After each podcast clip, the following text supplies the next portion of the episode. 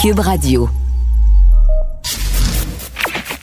Sophie Durocher. Sophie Durocher. Sophie Durocher. Mon nom est Sophie Durocher. Sophie Durocher. Des opinions éclairantes qui font la différence. Cube Radio. Bonjour tout le monde, bon mardi. Vous le savez, habituellement, je commence l'émission avec un, un, éditorial, une prise de position que je termine avec un, un ben voyons donc bien senti. Mais ce matin, euh, aujourd'hui, euh, je les mots me manquent. Je veux vous parler du président ukrainien Volodymyr Zelensky.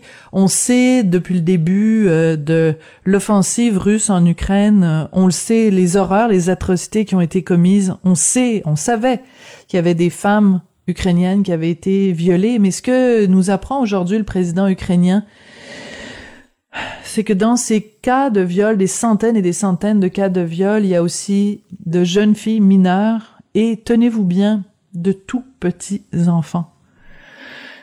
Qu'est-ce que vous voulez que je rajoute à ça? De la culture aux affaires publiques. Vous écoutez Sophie Durocher. Cube Radio. Il y a tout un débat depuis le début de la guerre euh, en Ukraine. Euh, il y a tout un débat autour de l'art russe et des artistes russes. Est-ce qu'on doit boycotter la culture russe? Est-ce qu'on doit boycotter, interdire les artistes russes? Cette question-là se pose à nouveau parce que l'Orchestre symphonique de Montréal doit présenter les 20 et 21 avril deux concertos russes et il y a euh, des représentants de la communauté euh, ukrainienne qui ont fait des représentations auprès de l'OSM en disant que ça allait contre leurs valeurs, que c'était une façon de rentrer dans la propagande de Vladimir Poutine. On va parler tout ça avec Michael Schweck. Il est président du Conseil ukrainien au Québec. Monsieur Schweck, bonjour. Bonjour. Merci euh, de m'avoir euh, accueilli. Ben écoutez, ça me fait plaisir. Euh, J'avais fait une, une, courte entrevue avec vous. J'ai parlé de ce dossier-là dans le Journal de Montréal, Journal de Québec. Euh, je sais que depuis, vous avez parlé aux gens de l'Orchestre symphonique de Montréal. Euh, Qu'est-ce qu'ils vous ont dit? Comment ils justifient le fait que euh, y a un pianiste russe qui va jouer des concertos russes euh, au mois d'avril? Alors, dans un premier temps, euh, l'Orchestre symphonique de Montréal euh, juge qu'on ne devrait pas mélanger les arts avec la politique. Alors, c'est un peu la, la position. Euh, notre position, c'est une question de timing, si on veut. le Congrès, c'est clair, on n'a rien contre la culture russe, on n'a rien contre les, les artistes russes. ce que nous voyons, c'est qu'il y a des atrocités, il y a une invasion, euh, par la Russie euh, envers l'Ukraine. On a tous vu les photos de Boucha. Les photos de Mariupol vont commencer euh, à sortir aussi. Et puis, nous jugeons que, en question de timing, ce n'est pas le temps de promouvoir la culture russe à Montréal. D'accord. Donc c'est pas contre le concert en tant que tel, c'est pas contre évidemment le pianiste russe qui doit euh, interpréter ces, ces pièces-là. C'est juste que vous dites ben pas maintenant. Faites-le, mais faites-le pas maintenant. Écoutez, euh, j'en parlais en début d'émission. Euh, euh le président ukrainien, Monsieur Zelensky, a parlé euh, de centaines de cas de viols, des, dans certains cas des viols de, de petits enfants, et même dans le cas dans un cas d'un viol d'un bébé ukrainien, comment... Euh... Excusez-moi, je, je, suis sans mots devant ce genre de situation-là. Donc, comment peut-on conjuguer ça et les, les, exactions commises par des soldats russes et une certaine célébration de la culture russe? Alors voilà la grosse question. Vous savez que euh, l'OSM est en train de mettre en valeur la culture russe à, un temps où euh, le président euh, dit que l'Ukraine n'existe pas, la culture ukrainienne n'existe pas, une, ce n'est pas une vraie nation et que l'armée russe commet des, euh, des atrocités. C'est incroyable et c'est un manque d'empathie complète et puis un manque de jugement complet de que nous, nous, nous pensons de notre part sur notre position. D'accord. Quand vous parlez du président, vous parlez évidemment de, de Vladimir Poutine. Euh, juste pour que, que ce soit clair, euh, Monsieur Schweck, euh, ce qui est surprenant, c'est que au début du mois de mars, l'OSM avait annulé. Il y a un jeune pianiste russe qui devait euh, se euh, être euh, faire un concert avec l'orchestre symphonique. Ils ont annulé sa participation et depuis ils ont dit ben ça quand on l'avait annulé, ça a provoqué tout un tollé. Beaucoup de gens nous l'ont reproché, donc on ne fera plus ça d'annuler la participation d'artistes russes. Comment vous, vous réagissez à cette position-là de l'Orchestre symphonique de Montréal, de dire, ben on l'a fait, ça n'a pas été une bonne décision, donc maintenant on ne le fait plus? Alors, de notre côté, euh, c'est un manque de jugement euh, complet. Euh, on sait qu'il va toujours avoir des plaintes, surtout les, les, artistes qui pensent qu'on ne devrait pas mélanger les arts avec la politique. Sauf que Poutine et son régime vont le mélanger. Et veut ou veut pas, l'orchestre de symphonie devient un outil de Poutine. Parce que Poutine, ce qu'il va dire, c'est que regardez à quel point la culture russe rayonne partout au monde. Regardez la fameuse euh, orchestre symphonique de Montréal sont en train de réjouir avec avec la culture russe. Et l'autre chose qu'il va dire, c'est que les médias vous mentent lorsqu'ils disent que la Russie est dénoncée par l'Occident. Parce qu'encore une autre fois, regardez à Montréal, regardez au Canada que la culture russe est célébrée. Alors, ça devient un arme, veut ou veut pas. C'est pas les intentions de l'Orchestre symphonique de Montréal. Euh, je pense que au moins on, pense que c'est pas leur intention, mm-hmm. sauf que euh, ça devient une réalité. Euh, on vient armer Poutine avec ses arguments contre l'Occident et contre l'Ukraine. Mhm. En même temps, Monsieur Schweck, on peut utiliser l'argument à l'inverse complètement. C'est-à-dire qu'on peut dire si, en effet, l'orchestre symphonique systématiquement euh, annule des artistes russes, annule des concertos russes et euh, fait vraiment une croix sur la culture russe, est-ce que ça pourrait pas aussi être utilisé comme une arme de propagande par euh, Poutine qui va dire oh ben vous voyez on fait pitié puis l'Occident nous en veut donc c'est pour ça qu'il faut qu'on défende nos nos intérêts, vivent un, fort nationalisme russe pour euh, combattre les méchants occidentaux qui euh, nous en veulent et, dénigrent la Russie. Est-ce que ça pourrait pas être un argument, ça aussi? Euh, ça pourrait être un argument, sauf que c'est pas un bon argument. OK, pourquoi? C'est la Russie, c'est la Russie qui a envahi l'Ukraine. Alors, mhm. en réponse à cette agression, on a tout le droit d'annuler des, des concerts. Entre autres, le Congrès ukrainien, notre position, c'est d'isoler la Russie économiquement euh, dans les, par le sport et par les arts aussi, jusqu'au moment à ce qu'ils peuvent se retirer de l'Ukraine et vivre en paix à côté de l'Ukraine.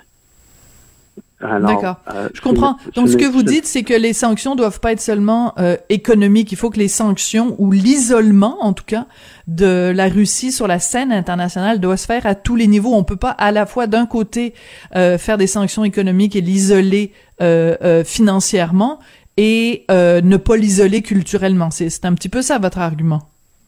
Absolument. Et ceux qui sont en affaires vont dire, ben, il faut être prudent. Ceux qui sont dans les arts vont dire mélangez pas les arts avec la politique et ceux qui sont dans les sports, ils vont dire la même chose. Mélangez pas les sports avec la politique. Mais ce n'est pas le cas euh, ou le bon argument si on, veut répondre à, l'agression de la Russie envers l'Ukraine. Mm-hmm. ce n'est pas valide comme argument. Mais qu'est-ce que vous diriez, par exemple, si vous aviez devant vous, Monsieur Schweck, un, pianiste russe ou un violoniste russe ou un, une, je sais pas moi, une contrebassiste russe qui, qui vous disait, ben écoutez, moi j'ai rien à voir avec Poutine, je trouve que c'est atroce ce qu'il fait. Moi je veux juste vivre de mon art, puis je veux juste partager mon art avec la population euh, québécoise. Qu'est-ce que vous lui répondriez à cette à cette personne-là? Oui, je, je comprends très bien et j'ai rien contre la culture russe, ni le pianiste russe. Mais pour le moment où l'Ukraine subit une agression si forte, pas vue depuis la Deuxième Guerre mondiale, avec 11 millions de déplacés, 4 millions de réfugiés, des villes complètement bombardées, euh, ce n'est pas le temps de promouvoir la culture russe. Alors, je ne dis pas pour toujours, je dis pour le moment, jusqu'à cette agression horrible, ce cauchemar arrête, euh, ce n'est pas la place à Montréal parce que on vient de célébrer la culture et Poutine et son régime et, toute sa population vont réjouir du fait que la culture euh, est célébrée à la culture russe est célébrée à Montréal. Et c'est sur ce point-là qu'on mm-hmm. euh, qu'on veut faire le changement d'idée de l'OSN. D'accord. Ben manifestement, ils changeront pas d'idée. Donc les concerts, euh, pour l'instant en tout cas, sont toujours prévus les 20 et 21 euh, avril. Euh, est-ce que vous avez l'intention cette journée-là de, de est-ce que je sais pas, est-ce que vous avez l'intention de manifester ou de d'exprimer votre votre désaccord d'une façon ou d'une autre le jour même? Je crois que oui, et je crois que c'est approprié nous vivons dans un pays où on a le droit de, manifester et euh, c'est clair que notre position, euh, on voit que c'est un affront, on voit que c'est une claque, on voit que les mères et les enfants qui viennent à Montréal, ça va être très difficile de, de promouvoir Place des Arts et l'Orchestre symphonique de Montréal. Je comprends. Euh, on va se quitter là-dessus. Oui, on va se quitter là-dessus, euh, Monsieur Schweck, parce que c'est tout le temps euh, qu'on a, malheureusement. Écoutez, bon courage pour la suite euh, des choses. Oh, solidarité avec le peuple. Oui, rapidement. Je voulais juste ajouter ce qu'ils m'ont dit. Ils m'ont fait part de leur intention d'avoir un concert de la Biélorussie en mai. Alors, les deux pays qui attaquent l'Ukraine, de suite, avril et mai, ils font des concerts leur célébrant. OK, là, les deux bras me tombent. Il va falloir que vous reveniez nous parler de ça. Un spectacle de, musique biélorusse ou avec des artistes biélorusses au mois de mai. C'est ça qu'on m'a dit. J'ai pas vu l'annonce, mais euh, on m'a fait part de, de, leur intention.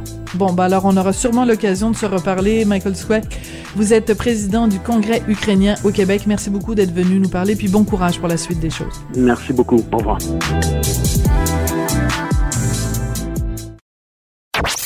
Sophie Durocher. Une femme distinguée qui distingue le vrai du faux. Vous écoutez Sophie Durocher.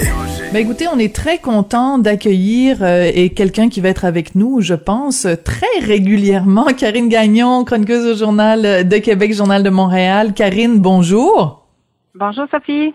C'est le début d'une belle collaboration. Je suis super contente. Et tu vas nous parler régulièrement, évidemment, de l'actualité à Québec, mais euh, de façon plus générale de l'actualité euh, politico-sociale au Québec. Quand on parle de ce qui se passe à Québec, évidemment, c'est incontournable. Euh, le début du procès du tueur du Vieux Québec le soir de l'Halloween, c'est un événement qui a marqué les esprits à Québec, Karine. C'est quelque chose qui, qui bon, qui survient pas fréquemment au Québec, euh, à Québec. Euh, et en plus, on était au cœur d'une pandémie. Hein. Alors, euh, oui, effectivement, ça, ça, ça a marqué les esprits et bon, le, début de ce procès-là ravive certains, ben ravive, ravive tout ce, ce sentiment-là qui qui, qui a prévalu là, lors de lors de l'attaque. Oui, parce que bon, il faut le rappeler, le soir de l'Halloween, euh, donc euh, deux personnes sont décédées dans des circonstances euh, vraiment absolument atroces. Et ce qu'on apprend finalement, c'est que l'accusé avait verbalisé à quelques reprises qu'il s'apprêtait à faire quelque chose ou qu'il avait l'intention peut-être de s'en prendre à des gens la question, c'est est-ce que cet individu-là est euh, criminellement responsable? Est-ce que son geste était, était planifié? C'est ça qui est au cœur du procès. Oui, absolument, parce que lui, euh, bon, ne conteste pas euh, le fait qu'il soit l'auteur des actes. il y a des témoins, on a recueilli l'arme du crime. Alors, la preuve, en principe, est assez étoffée. Maintenant, là, tout ce qui va être cœur, finalement, de, de, de ce procès-là, c'est d'établir la la responsabilité ou non-responsabilité criminelle euh, de l'accusé. Donc, euh, c'est tout ça qui va être, euh, dans le fond, il va y avoir une bataille d'experts autour de, cette question-là, et c'est ça qui va être, qui va se retrouver au cœur des quatre semaines qu'on prévoit là, pour, pour la durée du procès. Oui. Écoute, quand on disait tout à l'heure, Karine, que c'est euh, un événement qui a, qui a, marqué les esprits euh, à Québec, euh, bon, c'est sûr que bon, il y a une des deux personnes qui était peut-être moins connue, mais François Duchesne était était connu à Québec, travaillait au musée des Beaux Arts et c'est vraiment c'est un, un, événement qui a marqué, euh, qui, qui, qui, a blessé la ville dans, dans sa chair. Là. Ce, soir-là, euh, tout le monde connaissait quelqu'un peut-être qui habite dans le quartier ou qui ou qui a entendu des cris ou tu sais ça a vraiment c'est comme une cicatrice sur le cœur des, des Québécois. Oui, puis Québec, on, on dit souvent, mais faut le rappeler, c'est une ville où le, le, taux de criminalité est très bas au pays. Et on avait vécu euh, trois ans auparavant la tuerie de la mosquée. Alors déjà, hein, euh, la, la, ville était marquée par cet événement-là qui ressemble pas à ce qu'on vit actuellement à Québec. Et là, ben, ce qui était frappant dans ce cas-ci, euh, bon, on est au cœur de la pandémie, les rues sont à peu près désertes dans le Vieux-Québec et ça aurait pu être n'importe qui parce que lui est débarqué là, il a choisi ses victimes au hasard. Tu sais, on a des témoins, euh, bon, puis on a des gens qui ont été blessés. Hein. Il, y a, deux personnes décédées, mais il y a aussi cinq euh, personnes qui ont été très gravement blessées. Ils ont raconté à de nombreuses reprises comment, euh, bon, l'individu était complètement disjoncté. Là. Il s'agitait dans tous les sens et, et il s'acharnait aussi sur ses victimes. Alors là, tu, tu, tu pouvais pas faire autrement que de te dire ben ça aurait pu être moi là, qui avait décidé ce soir-là hmm. d'aller me promener dans le vieux Québec. Euh, comme par exemple une des victimes euh, que tu nommais tout à l'heure, Sophie, le, directeur des communications du Musée national des Beaux-Arts, hein, il faisait son jogging, il prenait des photos, puis évidemment, ça aussi c'est particulier, c'est que personne pensait que cet individu-là était il pouvait être dérangé parce que il, était costumé et puis c'était le soir de l'Halloween. Alors les gens ne le voyaient pas vraiment venir comme une menace euh, tu sais, il pouvait être armé d'un sable jouet, euh, mais là, euh, quand il se rendait compte que c'était un tueur, finalement, il était trop tard, évidemment. Là, il y a une des victimes, Suzanne Clermont, qui, qui était sortie fumer une cigarette avant d'aller mm. dormir. Alors, c'est épouvantable, d'autant plus, là, c'est que c'était complètement gratuit, puis les victimes pouvaient rien faire, euh, pouvaient pas le voir venir. Alors, c'est, c'est, très spécial. Et comme tu disais tout à l'heure, Sophie, c'est vrai qu'on est très étonné d'apprendre, dans le fond, que cet individu-là, euh, Carl Giroir, euh, préméditait dans le fond son, son geste depuis, euh, en tout cas, il semblait préméditer depuis 2014. Alors, il était très jeune déjà et il parlait, euh, il avait écrit une lettre euh, dans laquelle il fantasmait l'histoire d'un homme costumé qui tuait deux personnes. Puis après ça, il y a eu plusieurs rencontres avec un expert, un intervenant qui, qui témoigne d'ailleurs au procès hein, pour, pour établir en fait est-ce que est-ce qu'il est qu'il y a des risques que cet individu-là passe à l'acte? Aujourd'hui, on sait que oui, hein, les risques étaient forts, mais ça veut dire que ça faisait un sacré bout de temps qu'il était, euh, comment on pourrait dire ça, qu'il réfléchissait à, à, mm-hmm. poser de tels, de tels gestes. Alors, c'est d'autant plus troublant. Oui, tout à fait. Et euh, bon, je vais juste répéter le nom euh, des deux victimes. François Duchesne, donc, qui était âgé de 56 ans, Suzanne Clermont, 61 ans. Et je trouve ça très important, Karine, à chaque fois, et tu l'as fait tout à l'heure, à chaque fois qu'on parle de ce type d'événement-là, de, de pas juste rappeler le nombre de morts, mais les blessés, parce que les gens qui ont été blessés ce soir-là vont euh, porter des cicatrices physiques, des séquelles physiques pour le restant de leur jour, et aussi des séquelles psychologiques. Et euh, et c'est pas rien, c'est pas anodin, c'est pas bon ben c'est pas grave, ils sont juste blessés. On n'est jamais juste blessé.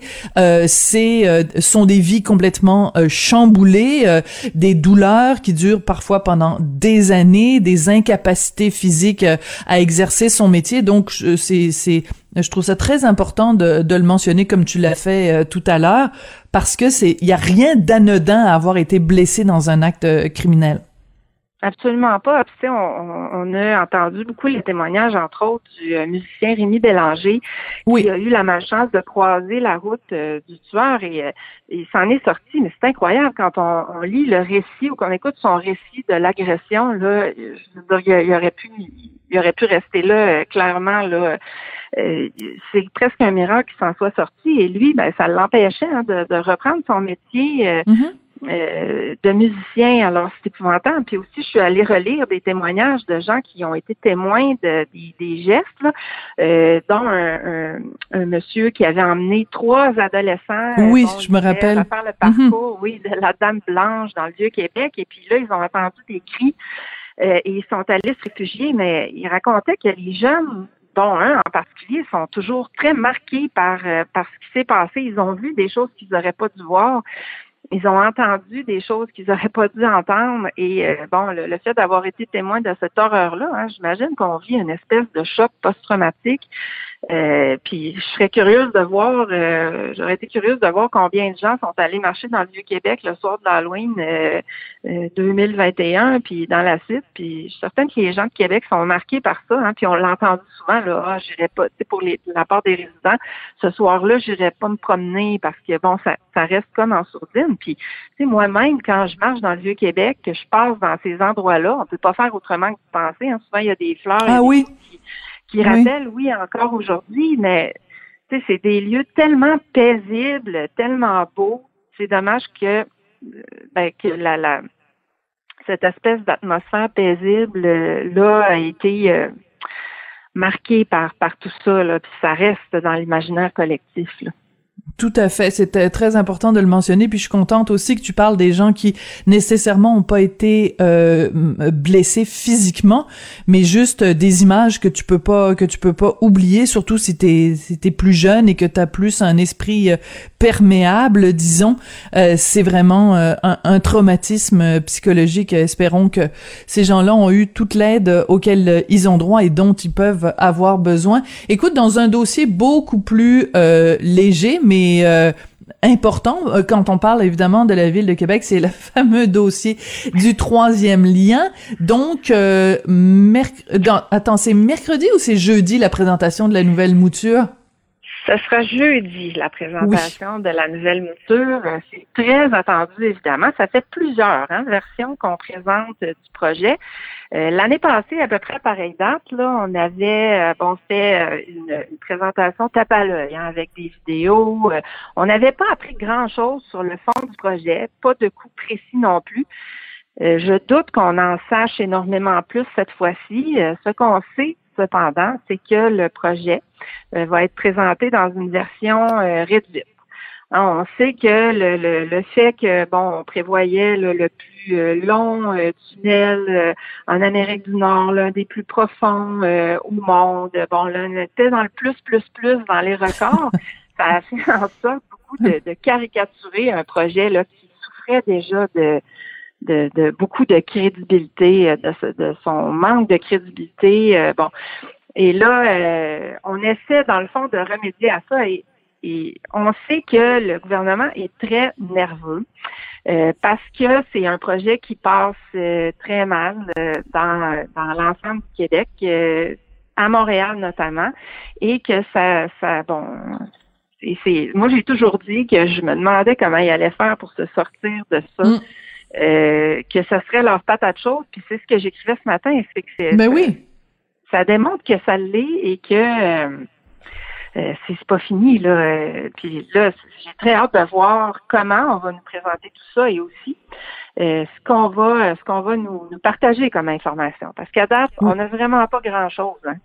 Oui, mais en même temps, je veux juste revenir sur les, deux mots que tu as prononcés tout à l'heure en disant que c'est une patate chaude. On sait qu'on est dans une année euh, électorale, euh, donc euh, la CAQ doit ménager un peu la chèvre et le chou, c'est-à-dire qu'elle veut pas déplaire non plus aux gens de Montréal, veut pas déplaire aux gens de Québec. Donc, si tu donnes une nanane entre guillemets là, si tu donnes aux gens de Québec ce qu'ils veulent, ben est-ce que ça va leur euh, aliéner le vote des gens de, de Montréal ou du reste du Québec? C'est c'est c'est pour ça aussi que c'est un dossier qui est délicat. Si c'était pas une année électorale, peut-être que la réaction serait différente ou que les les précautions, disons, de la CAQ seraient différentes dans ce dossier-là. Absolument, c'est un dilemme avec euh, avec lequel les gens, c'est particulièrement pour cette raison-là que tu évoques qui sont très nerveux euh, par rapport à tout ça. Euh, et aussi à Québec, dans la région de Québec, il y a un climat particulier. la CAQ est nerveuse craint de perdre des comtés aux mains des conservateurs d'Éric Duhem. Alors ça, ça joue beaucoup. Et depuis le début, malheureusement, le gouvernement euh, utilise le dossier du tramway comme monnaie d'échange par rapport au hmm. troisième lien. Et là, c'est encore ça qu'on voit. La semaine dernière, après un psychodrame de deux semaines qui était complètement inutile, on a fini au gouvernement par accorder des, des décrets pour le tramway sans condition. Et ça, je sais que ça fait partie des éléments, euh, c'est-à-dire qu'on veut euh, démontrer à Montréal que non, on n'est pas anti-transport en commun, euh, qu'on n'est pas un gouvernement là, qui, prône uniquement les routes, bon, parce que ça sonne comme tout à l'auto. Hein. Mhm. Exact. tandis qu'à Québec, tu as le discours de la guerre à l'auto, à contrario, hein, alors qu'on si on visite les routes, là encore, comme on s'organise pour euh, les travaux à venir sur les différentes autoroutes, élargissement d'autoroutes à Québec, on voit que les autos sont loin d'être oubliées. Euh, mais c'est un discours qui porte encore. Alors, ils sont pris entre euh, l'arbre et l'écorce. Hein, ils doivent, comme tu disais, ménager la chèvre et le chou. Quoique, ben, on voit qu'ils n'ont pas nécessairement tant de raisons que ça d'être inquiets parce que les, les oppositions, les partis d'opposition sont sont effondrés, puis le, résultat dans Marie-Victorin le démontre, mais bon, euh, ils veulent quand même... Euh, hein, ça change tellement vite en politique que tu peux rien laisser au hasard, le moins du calcul est important. Alors, euh, oui, puis c'est important le point que tu viens d'amener, le point que tu viens d'amener euh, euh, concernant euh, Marie Victorin, parce qu'on aurait pu penser justement que avec tout ce qui est sorti euh, au sujet de la CAC les semaines, les, les, dernières semaines, tu viens de parler justement du psychodrame avec Bruno Marchand, tu viens, on, on, on, peut évoquer aussi tout ce qui est sorti concernant Aaron, le CHSLD Aaron, puis toutes sortes d'autres questions qui auraient pu être des boulets pour la CAC. La CAC réussit quand même à faire élire euh, Shirley Dorisman dans, dans, dans Marie-Victorin. Donc, c'est peut-être aussi une indication de ben la CAQ can do no wrong là tu sais c'est comme la reine d'Angleterre là c'est c'est c'est peut-être aussi ça qui va leur donner des ailes pour les élections euh, dans la région de Québec là. Oui, puis le fait que les partis d'opposition ne parviennent pas à s'imposer Mm. Hein, on disait tout le temps, entre autres, que bon, on voyait Gabriel Nadeau-Dubois comme euh, le, futur chef de l'opposition, puis euh, éventuellement peut-être un premier ministre. Là, on voit que les intentions de vote euh, sont, suivent pas nécessairement hein, dans les sondages.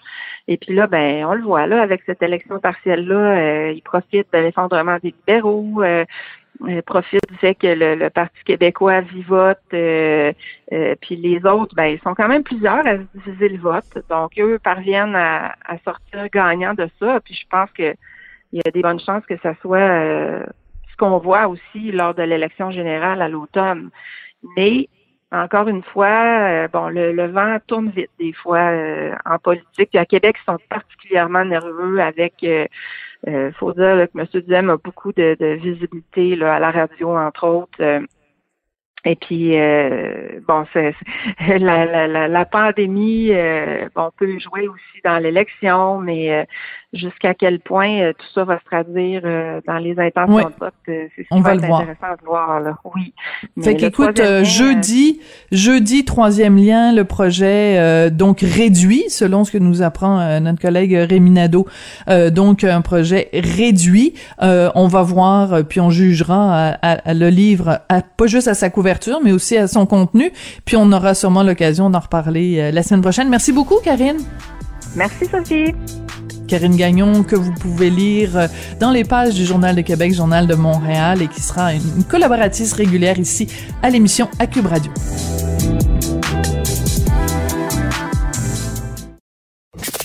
Avertissement. Cette émission peut provoquer des débats et des prises de position pas comme les autres.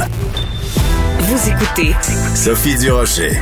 Est-ce que le Québec pratique une vraie laïcité ou une catho-laïcité ou une laïcité à géométrie variable? C'est la question qu'on peut se poser parce que euh, ce matin, le euh, Radio-Canada a euh, dévoilé des chiffres qu'ils ont obtenus grâce à la loi d'accès à l'information et qui démontrent que le gouvernement de la CAQ subventionne une cinquantaine d'écoles qui ont des pratiques religieuses explicites. Donc c'est quand même des dizaines et des dizaines de millions de dollars qui sont donnés à des écoles religieuse. On va parler de tout ça avec Daniel Baril, qui est président du mouvement laïque québécois. Il est aussi journaliste, anthropologue, écrivain. Monsieur Baril, bonjour. Bonjour, Madame Durocher.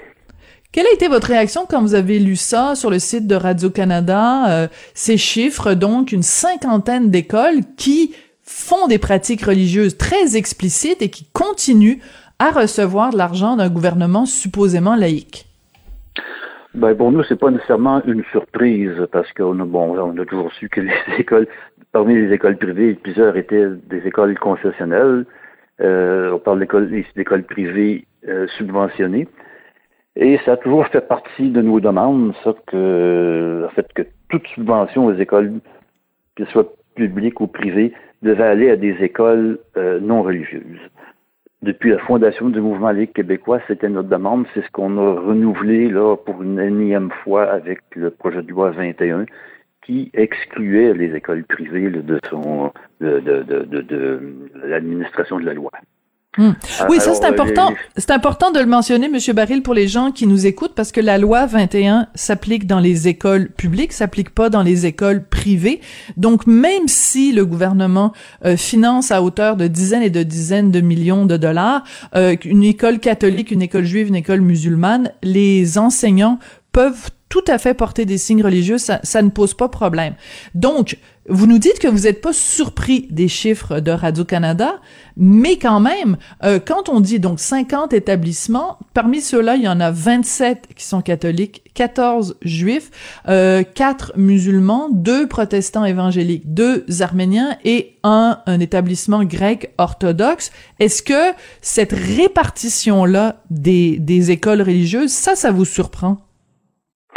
Non, ça, ça, correspond probablement assez près au, à la composition là, religieuse euh, du Québec. C'est sûr qu'on aura dans, toujours une majorité d'écoles privées catholiques au Québec. Euh, par contre, quand on parle de 50, je pense que ce chiffre est sous-estimé.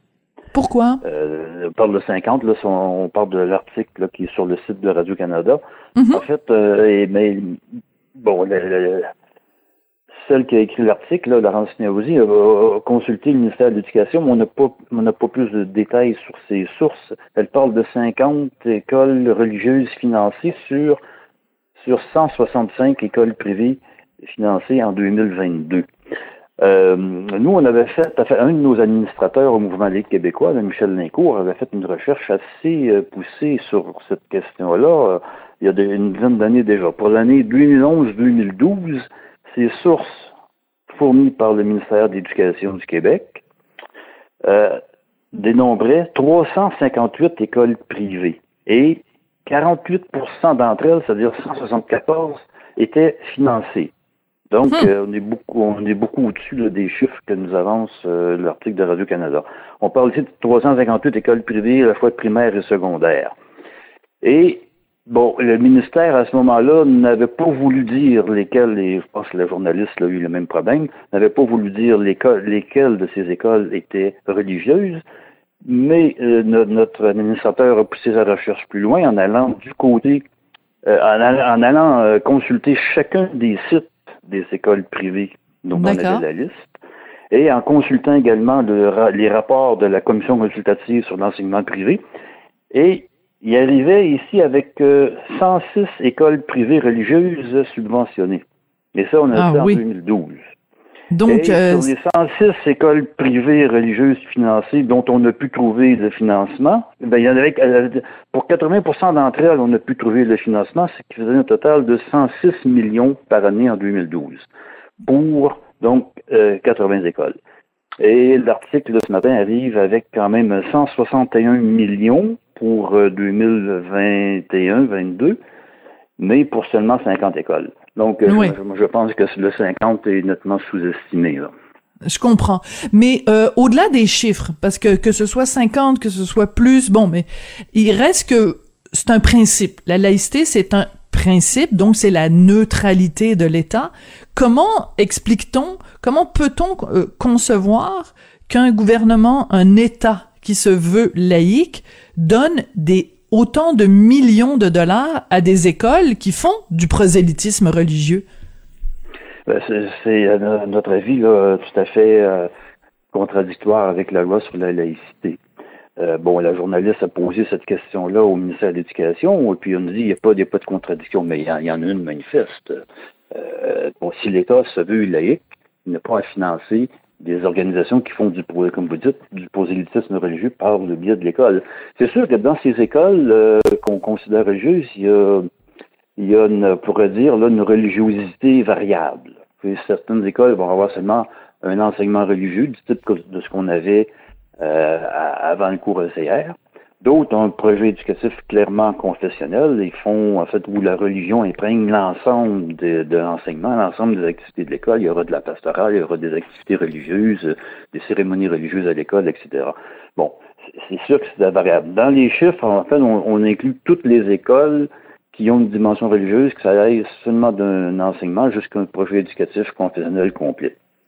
Oui peu importe le niveau de confessionnalité, c'est contradictoire avec l'idée d'une école laïque qui vise, elle, à respecter la liberté de conscience des élèves. Si c'est vrai pour les élèves des écoles publiques, qu'il faut respecter leur liberté de conscience et la liberté de religion de leur famille, c'est aussi vrai pour les écoles privées. D'ailleurs, dans, euh, on apprend que dans l'article, le, président de la Fédération des écoles privées, c'est peut-être pas les, les, les, titres exacts, la, la, la F. Montre que peu importe, oui. Bon, qui nous dit que lui, 55% euh, des écoles privées qui sont membres de sa fédération ne sont pas religieuses.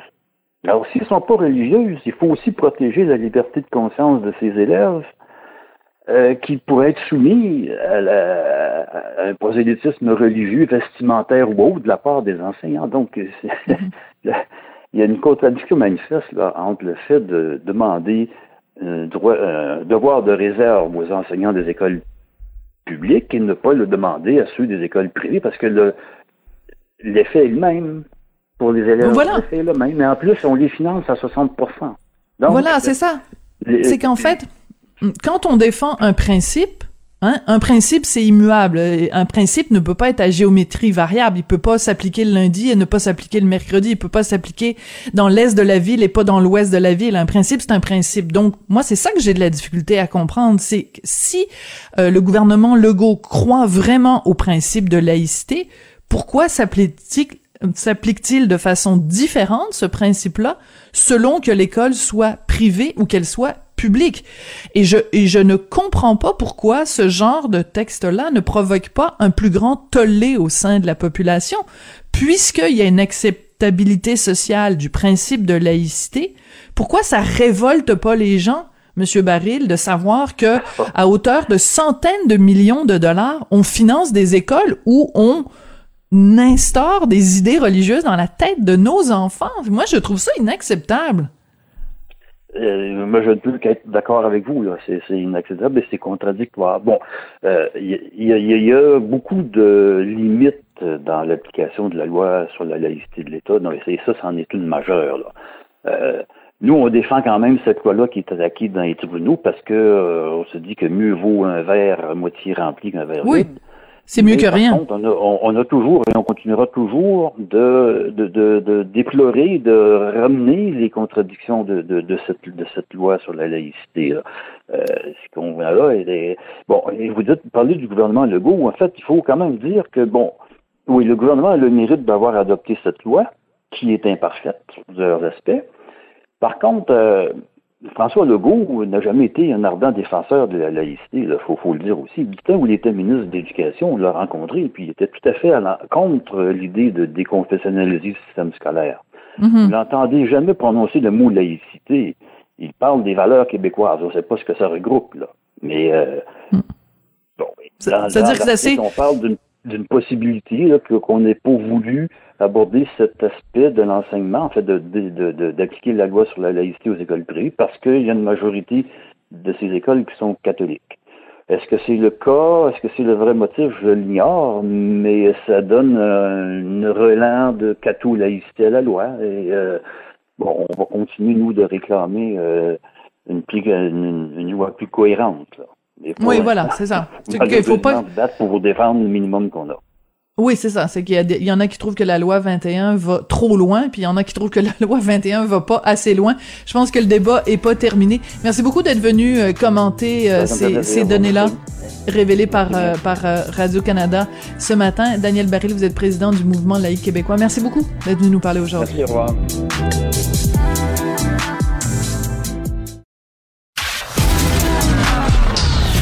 De la culture aux affaires publiques. Vous écoutez Sophie Durocher, Cube Radio. Si vous écoutez un petit peu euh, l'émission ou si vous me lisez dans le Journal de Montréal, le Journal de Québec, vous vous êtes peut-être rendu compte que euh, j'ai deux grands amours dans la vie, à part mon mari et mon fils. Ces deux grands amours-là s'appellent Barbara et Brel. Alors quand j'ai vu que deux euh, comédiens chanteurs euh, québécois euh, préparaient pour les prochains mois une tournée avec un spectacle Brel Barbara, je me suis dit faut absolument que je leur parle. Le spectacle ce sera Renaud Paradis et Julie Daou, Julie Daou qui est au bout de la ligne. Bonjour madame Daou. Bonjour. Écoutez, quelle bonne idée de faire un spectacle Brel Barbara. En même temps, je dois vous avouer que je suis très surprise parce que euh, on est d'accord qu'il y a beaucoup de gens qui un trouvent Barbara extrêmement déprimante et disent que c'est de la musique pour se, se trancher les veines. Et euh, ben Brel, euh, je veux dire, c'est sûr c'est un grand nom de la chanson francophone. En même temps, auprès des jeunes, c'est peut-être pas ce qu'il y a de plus euh, hip and happening. Hein? C'est pas peut-être pas ce qu'il y a de plus euh, contemporain. Alors pourquoi vous et Renaud vous êtes tombés amoureux de Brel et de Barbara? Ben en fait à la base, euh, Renaud avait déjà fait un tour de chant de, de Jacques Brel. C'est vrai. Moi, j'écoutais énormément Brel quand j'étais plus jeune, et étonnamment aussi. Je pense que c'est les textes, quelque part, euh, ben, puis leur, leur, entièreté dans la façon de les défendre. Euh, c'est des textes qui ne se démodent pas, qui sont d'une richesse, d'une pertinence, d'une actualité. Puis, quelque part, Brel a chanté l'amour comme, euh, je veux dire, personne, ou enfin, très rares sont ceux qui sont capables de chanter comme lui. Puis, quand on est adolescent, ben on vit tout très intensément. Alors, je pense que c'est pour ça qu'à cet âge-là, on ressentait une connexion avec lui, une connexion qui s'est jamais démentie. Puis ensuite, ben, moi, j'ai découvert Barbara plus tard. Et puis, euh, quand on a compris qu'ils étaient amis, très amis, ces deux-là, ben, ça nous a comme donné l'idée d'en faire un spectacle où euh, on essaie de, de, trouver une espèce de trame narrative. On a construit une trame narrative qui les lie à travers euh, ce qu'ils ont vécu dans la vie et leurs chansons. Alors, il faut dire qu'il y a un lien quand même entre Brel et Barbara. Euh, Quand elle a commencé sa carrière, Barbara chantait des chansons de Brel. Euh, Brel a fait un film, Barbara jouait dans le film de, de, de Brel. Brel a dit à propos de Barbara, euh, elle, c'est un vrai mec ou quelque chose comme ça. Pour lui, c'était un compliment de dire à une femme. De Gréco, qui a dit ça à propos ah, de, oui. de Gréco. Ah Ouais, bon, ouais. ben alors, ben je suis contente de, que vous me corrigiez parce que je vais devoir aller réviser mes mes anecdotes sur ces deux-là. Mais il reste qu'il y a plein de liens entre entre ces deux-là. Donc le spectacle, ça va pas juste être un spectacle de chansons, on va aussi Pas sentir les les liens humains qui qui reliaient ces deux-là. Exactement. Ben, vous avez complètement bien euh, résumé. Puis, euh, qui ils étaient aussi chacun comme être humain. C'est-à-dire que euh, on a trouvé tout ça, on a fouillé, on a écouté plein d'affaires, on a lu et puis on a théâtralisé, si on veut, plusieurs moments euh, de vie qui sont tirés soit de leur biographie ou d'entrevues qu'on entend. Et puis, euh, on entend des archives audio de gens qui parlent d'eux. Et donc, euh, soit de leur relation ou de qui ils étaient chacun. Et donc, c'est ça qui, dresse l'espèce de parcours du spectacle et puis qui fait qu'on on, on les accueille, si on veut, à échelle humaine aussi. Par exemple, euh, c'est Brel qui a dit à Barbara, parce qu'il s'appelait souvent dans des chambres d'hôtel, puis il se faisait écouter ce qu'ils avaient comme matériel, les débuts de chansons, et puis il s'encourageait. Puis elle, elle voulait pas écrire au début, elle se croyait un peu bête et tout, et puis c'est lui qui lui a dit, après qu'elle lui a chanté « Dis quand reviendras-tu », ben là, ça, c'est ça qui va te mettre au monde, puis il faut que tu chantes, puis il faut que tu écrives. C'est grâce à Brel. Fait que c'est fou quand même de penser ça. là. Oui, c'est fou parce qu'au début vraiment c'était ça, c'était une interprète. Bon, elle chantait du Brel, mais elle chantait Ouais. aussi d'autres, euh, d'autres. Elle Brassens, chantait. euh, Voilà, exactement. Euh, dans les dans les petits cafés, euh, dans les petits bars, euh, de, dans les petites salles de spectacle de rien du tout euh, euh, à, à, à, Paris, parce que son, son vrai nom c'est pas Barbara, hein, c'est Monique Cerf, puis elle s'est créée cette espèce de personnage absolument fabuleux. Donc vous venez de mentionner la chanson Dis quand reviendras-tu, qui est peut-être une des plus connues de Barbara. Une autre très connue, c'est une petite cantate. Donc on va vous écouter, vous, Julie, chanter la petite cantate de Barbara. Cette cantate sans toi, une petite prière face un dauphin, avec mon cœur pour la faire et mes dix doigts, une petite prière mais sans un signe de croix, que l'offense Dieu le Père, il me le pardonnera. Alors c'est formidable parce qu'on vient de vous entendre chanter du Barbara. Et en fait c'est du Barbara mais chanté par Julie parce que vous faites pas une imitation. Puis à la rigueur j'aime beaucoup quand vous quand vous dites bon un signe de croix et tout ça. C'est on, on sent que vous êtes vraiment approprié cette chanson là c'est pas une imitation. Non parce que ça, ça serait condamné à l'échec en tout cas selon ma perspective c'est-à-dire que personne ne peut imiter ces gens-là. Ils étaient tellement entiers tellement uniques que sont inimitables. Fait que quelque part, ce qu'on essaie de faire, c'est juste de revêtir leur manteau et puis euh, de devenir une, sorte de courroie de transmission entre eux et le public. On, devient cette espèce de ça, de courroie là pour essayer de véhiculer leur tout ce qu'ils avaient comme émotion à, partager, puis, puis leurs textes, leurs mots qui sont fabuleux. Alors avec Renaud Paradis, vous aviez joué tous les deux dans le roman, euh, de téléroman pardon, l'auberge du chien noir. Ça a quand même duré quelques années. Vous étiez frères et sœurs euh, à l'écran, et puis ça s'est transformé quand même en, en, une en une amitié, un lien assez serré. Euh, Parlez-moi un petit peu de Renaud Barba, euh, j'allais dire Renaud Barbara, Renaud Paradis en tant que en tant que Brel. D'abord, il a un physique quand même qui évoque un peu Jacques Brel, grand mince. Oui, puis c'est quelqu'un aussi, Renaud, qui est, qui est très, euh, j'ai souvent ce mot-là hein, qui me revient, mais qui est très entier. Euh, on dit que Brel euh, mouillait deux habits au complet tellement il donnait puis qu'il tuait. Euh, Renaud est un peu, ben, sans être comme ça, mais je veux dire, il, il, il, il se donne. vraiment complètement le spectacle, l'espace, les chansons. Euh, il y a beaucoup d'humour aussi. C'est vrai que, ben, vous l'avez dit tantôt, euh, c'est pour ça aussi qu'on a dû essayer de trouver une espèce d'équilibre parce que parfois, Barbara, effectivement, euh, c'est pas trop à plat vie, là. Fait que pour, pour essayer d'équilibrer tout ça, on, on, a trouvé aussi des chansons de Brel qui sont très drôles, parce qu'il est très drôle. Et Renaud a un humour euh, très fin. Et mm-hmm. c'est un habile, euh, un habile acteur euh, qui, qui, qui, a un, un sens de la répartie du comique, un timing assez exceptionnel. C'est que ça, c'est très c'est très riche pour, euh, pour interpréter Brel, je trouve. Alors, quand je regarde vos dates de spectacle, ça commence euh, au mois d'août au Rideau Vert, où vous aviez déjà euh, présenté le, spectacle en novembre-décembre 2021. Donc, je regarde les dates, là, ça donne le mois d'août à Montréal, après ça, en octobre à Brossard, en novembre à Saint-Irénée, puis j'en saute, hein, en novembre à Québec aussi, Shawinigan. Donc, vous allez vous promener un petit peu partout à travers le Québec. Comment on fait pour rejoindre les jeunes générations et leur chanter du Brel et du Barbara? Ben, en fait, moi, je pense qu'il faut juste qu'ils y aient accès. Parce que à partir du moment où ils entendent ça, moi, j'ai trois enfants, puis ils chantent. Et c'est sûr, là, c'est, moi qui, chante dans ma maison, là, pour me, me réchauffer. Mais malgré ça, je veux dire, ce sont des, textes qui les intéressent. Puis l'autre fois, mon, plus vieux dans ma play, dans sa playlist qu'on a mis dans l'auto, euh, bon, il y avait euh, plein de rap, puis euh, tout d'un coup, hop, une toune de Brel, puis une toune de Barbara, puis une toune de Brassens. Puis c'est, je crois pas que ça, ça, ça leur soit si étranger s'ils y ont accès.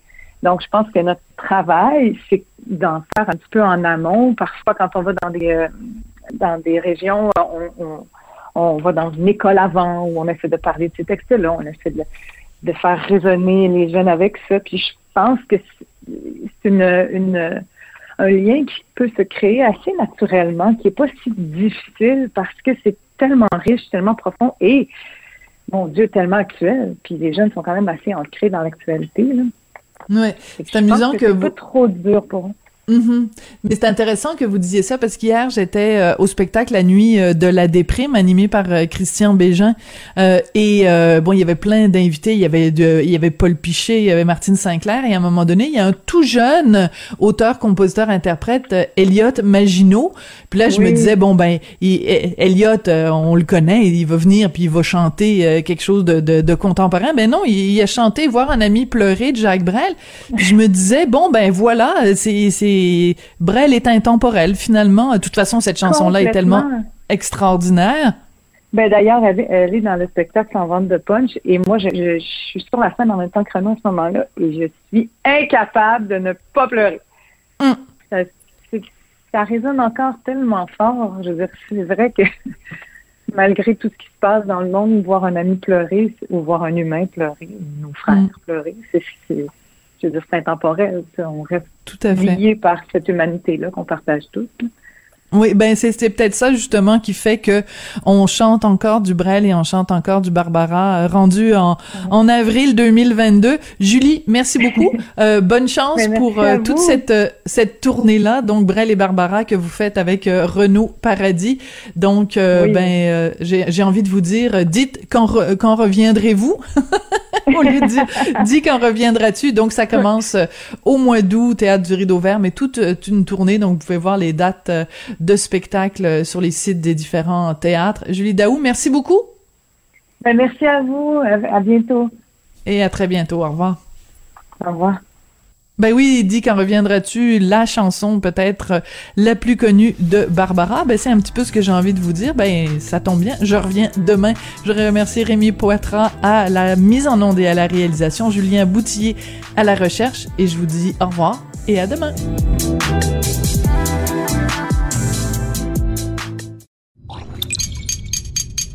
Cube Radio.